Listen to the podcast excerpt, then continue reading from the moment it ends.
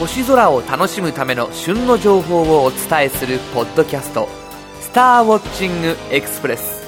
この番組は月間天文雑誌「星ナビ」や天文シミュレーションソフトウェア「ステラナビゲータ」でおなじみの株式会社アストロアーツがお送りします。さて待ち構えて予定を立てて見逃せない星空イベントを見るのはとても素敵ですが何の思うところもなくただぼんやりと星空を眺めるのもいいですよね。このような星見を普段着の星見とするならば私の場合オフィスが禁煙なので外へタバコを吸いに行く時が普段着の星見ですね。タバコを一本吸う間ぼーっと夜空を眺めています。束の間のリラックスタイム。そしてもう一頑張りしようとなるんですけどね。自転車に乗っている時駅からの帰り道犬の散歩の最中などなどいろいろな普段着の星見があるかと思います。あなたはどんな普段着の星見を楽しんでいますか？機会があったらぜひ教えてくださいね。冬は一年中で最も星空が綺麗な季節です。明るい一等星が多くオリオン大星雲など肉眼でも見える星雲や星団もあります。さらに日没が早いので星空を眺めることができる時間が長くまた上空の空気の流れが強いので星がキラキラと瞬き他の季節に比べてより星空の印象が強い季節です。というわけで今回は冬の星座特集をお送りしたいと思います。1月なら21時頃2月だったら19時頃南の空に同じくらいの明るさの星が3つ並んでいるのが見つかります。これがオリオン座の目印の三つ星です。そのすぐ下にも同じように星がまた3つ並んでいて小三つ星と呼ばれます。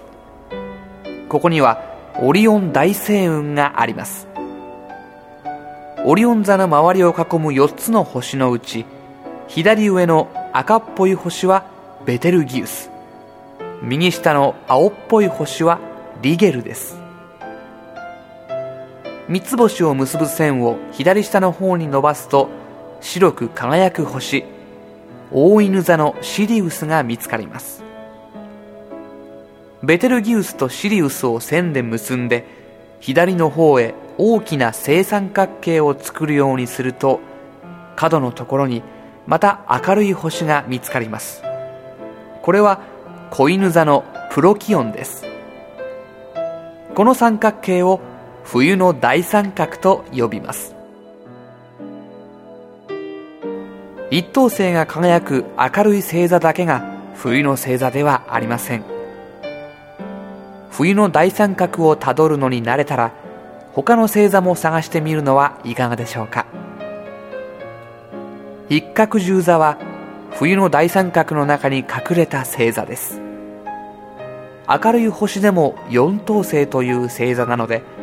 特に目印もなく星座早見版などを頼りに探すしかありません。一角獣とは白馬の額に長い一本の角が生えた空想上の生き物です。大昔から伝説が生み出されていますが星座自体は新しく正式には17世紀にバルチウスが星座として発表しました。うさぎ座はオリオン座の足元にある星座です。他の季節なら十分目立つ星座と言えるでしょう。探すにはオリオン座の下から南の地平線の間に注目します。するとオリオンを横倒しにして三つ星の真ん中の星を抜いたようなカタカナの絵の字の形に並んだ星が見つかります。これがうさぎ座です。歴史は古くオリオンの獲物のウサギの星座としてギリシャの時代に設定されました。この他にも冬の星座に分類される星座はまだまだあります。詳細はアストロアーツホームページの冬の星空を楽しもうをご覧くださいね。今週のインフォメーション。さてこの度アストロアーツの天文シミュレーションソフトウェアステラナビゲータバージョン8のプロモーションビデオが完成しました。ステラナビゲータは星空探しにとても便利なソフトウェアで家族みんなで楽しめるプラネタリウムも多数収録。天体望遠鏡のコントロールも可能です。プロモーションビデオでは数多くの機能を分かりやすく解説しています。スターウォッチングエクスプレスの番外編としてアップしましたのでぜひご覧になってみてくださいね。さて今回のスターウォッチングエクスプレスはいかがでしたでしょうか？より詳しい星空を楽しむための情報はアストロアーツホームページ http コロンスラッシュスラッシュ www.astroarts.co.jp スラッシュをご覧ください。